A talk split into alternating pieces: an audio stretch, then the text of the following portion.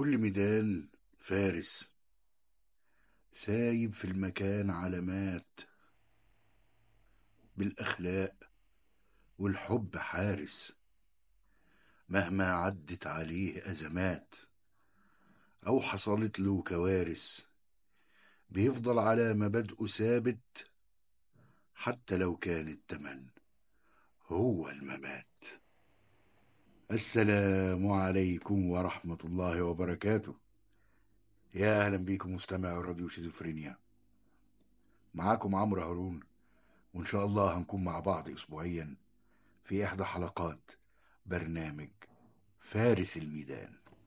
الفارس بيتعرف بأخلاقه وبمواقفه وبالأثر اللي سابه في الناس وفي المجتمع في حياته وحتى بعد ما وعشان إحنا للأسف ما بنحاولش إن إحنا نفتكر ونخلد ذكرى رموزنا وفرساننا إلا عشان نبكي عليهم ونقعد نبكت نفسنا ونقول شايف أيام ما كان في ناس وفرسان بحق ورجالة بتفيد الناس والمجتمع واللي حواليها من غير ما نستفيد من سيرتهم ومسيرتهم ونعمل بذكراهم. عشان كده إحنا بإذن الله بيكم ومعاكم في حلقات برنامج فارس الميدان هنستعيد ونستعرض ذكرى رموزنا وفرساننا وحياتهم وأعمالهم والصعاب اللي واجهوها والأزمات والكوارث وإزاي استفادوا منها وقدروا يطوعوها لحسابهم عشان يحققوا هدفهم ويوصلوا للمكانة الكبيرة اللي هم فيها. الميادين اللي بنحارب فيها في الحياة كتيرة ومختلفة في ميدان الحب والمشاعر ميدان العلم والعمل ميدان الإيمان والدين ميدان الأسرة ميدان الحريات. مش هقول بقى ميدان الحرية عشان ما حدش يجي يقول لي ميدان الحرية ده في المعادي. مش هنا في راديو شيزوفرينيا. ومش هقول ميدان السياسة. لا يا عم ميدان السياسة ده بيخلينا نقعد نلف وندور كده وفي الآخر بننزل على وادي النطرون ما بنرجعش تاني. في الجزء الأول ومجموعة الحلقات الأولى من برنامج فارس الميدان هيكون معانا فارس مميز. برز في ميادين مختلفة كتيرة من ميادين الحياة ووصل فيها لحد كبير وكان التغيير اللي عمله فيها مؤثر.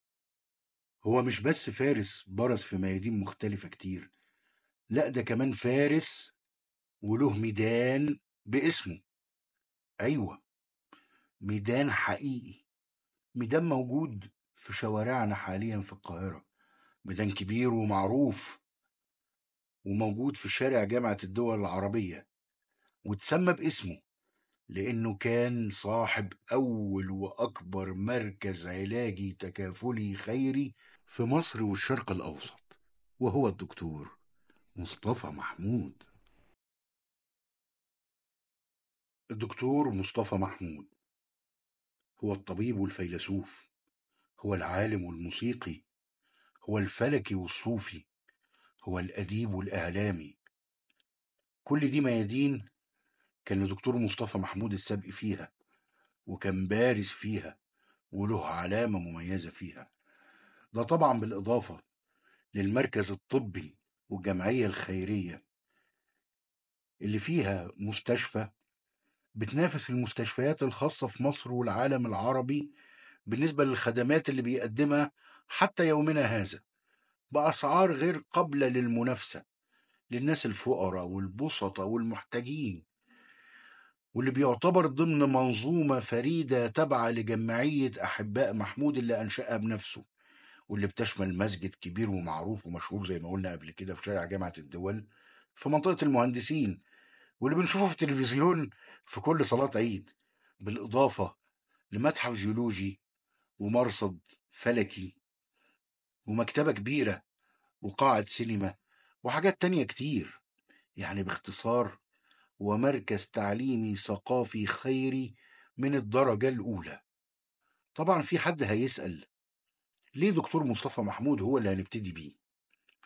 ويمكن أفضل إجابة بتيجي على بالي هي كوبليه الجميل اللي كتبه الشاعر عبد الوهاب محمد للفنانة وردة في رقاعة قال إيه بيسألوني؟ واللي بيقول فيها عندي الأسباب كتيرة وهقول إيه ولا إيه؟ لو قلنا زي ما ابتدينا في الأول إنه كان فارس في ميادين كتيرة يبقى كفاية؟ ولا لو قلنا إن الراجل ده اتظلم كتير في حياته وبعد ما ماته مقابل اللي قدمه للشعب العربي كله من تراث علمي وأدبي. كفاية. ولا لو قلنا إن الراجل ده تم اختياره في إحصائية دولية أجريت عام 2016 يعني بعد تسع سنين من موته ضمن أكتر عشرين عقل بشري أثروا في الناس على مستوى العالم في القرن العشرين. ومش كده بس ده كان ترتيبه الحداشر. يبقى كده كفاية؟ مش عارف. بس أقول لكم هقول لكم حكاية شخصية يمكن هي السبب الحقيقي بالنسبة لي أنا إن أنا عايز أقدم الراجل ده ضمن أول فرسان برنامج فارس الميدان.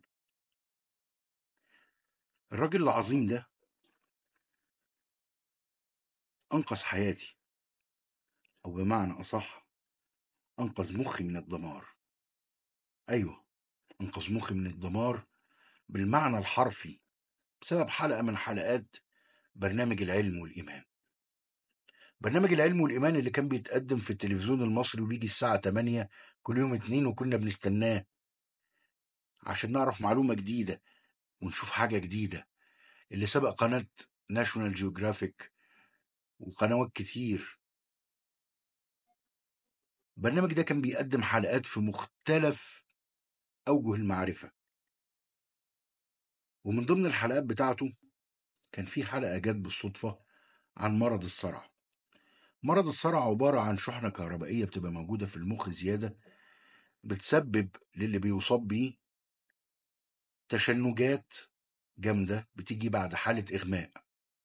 فممكن المصاب لو مش جنبه حد أو حصلت له الحكاية في مكان عام أو حاجة ومحدش لحقه بيحصل له ضرر جامد في مخه أو في جزء من أعضاء جسمه إيده بتتكسر مثلا أو حاجة زي كده. شاء ربنا سبحانه وتعالى إني أصاب بهذا المرض في فترة من فترات حياتي في صبايا بعد وفاة والدي رحمة الله عليه. وكنت باخد له أدوية. الأدوية دي كانت بتهمج جسم الواحد وبتخليه خامل وما عندوش نشاط كده. كنت في الفترة دي أنا في أظن في ثانوي. فكان طبعا بعد ما كنت متفوق وسط زملائي تراجعت كتير.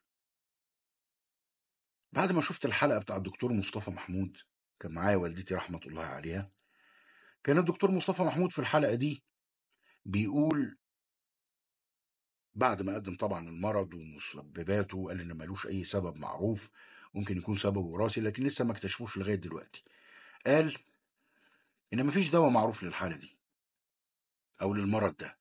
إنما كل الأدوية اللي بتتوصف هي عبارة عن مثبطات للحركة ومهدئات عشان المخ ما يعملش نشاط زيادة فالكهرباء اللي فيه تبقى زيادة ويبقى المريض عرضة لأنه يصاب بنوبة التشنجات. وإن المريض لو قدر إن هو يحافظ على نفسه ويعرف المؤثرات الخارجية أو الداخلية أو النفسية اللي بتخلي الحالة دي تجيله ويبعد عنها من غير ما ياخد الأدوية ويقعد فترة ما بين سنة أو اتنين من غير ما يصاب بأي نوبة من النوبات المخ بيرجع لحالته الطبيعية تاني. طبعا ده كان اكتشاف بالنسبة لي غريب. وبعد لحظات من التفكر وبعد انتهاء البرنامج والمشاورات قررت أنا ووالدتي رحمة الله عليها إني مش هاخد الأدوية تاني وإني احاول من نفسي إن أنا أبعد عن أي حاجة. طبعا الموضوع كان صعب أبعد عن إن أنا أبعد عن أي حاجة ممكن تسبب لي النوبة دي.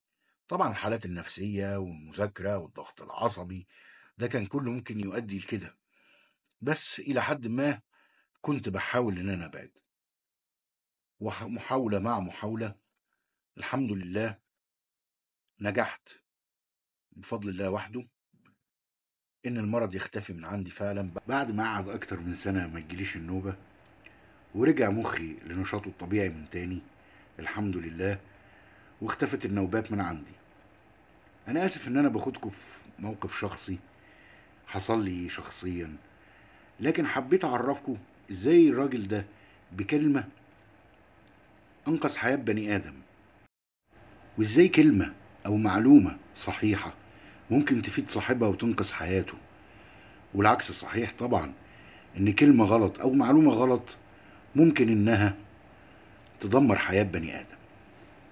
الشيء الجميل بقى في سيرة الدكتور مصطفى محمود وحياته اللي هنستعرضها مع بعض إن شاء الله في الحلقات اللي جاية من برنامج فارس الميدان إن حياة الدكتور مصطفى محمود كانت عادية وما كانش شخص غير عادي خالص ولا شخص خارق بالعكس كانت بدايته بسيطة وإمكانياته الجسمانية ضعيفة لكن أحلامه كانت كبيرة وهي دي الميزة. الأحلام اللي لازم ننميها في أولادنا وفي نفسنا كمان عشان نعمل فرق في حياتنا وحياة اللي بنحبهم وفي المجتمع ونقدر إننا نخرج أجيال فيها أمل لبلدنا ومجتمعنا. وأشوفكم إن شاء الله الأسبوع الجاي مع أول حلقات فارس الميدان وصاحب الميدان والعلم والإيمان دكتور مصطفى محمود.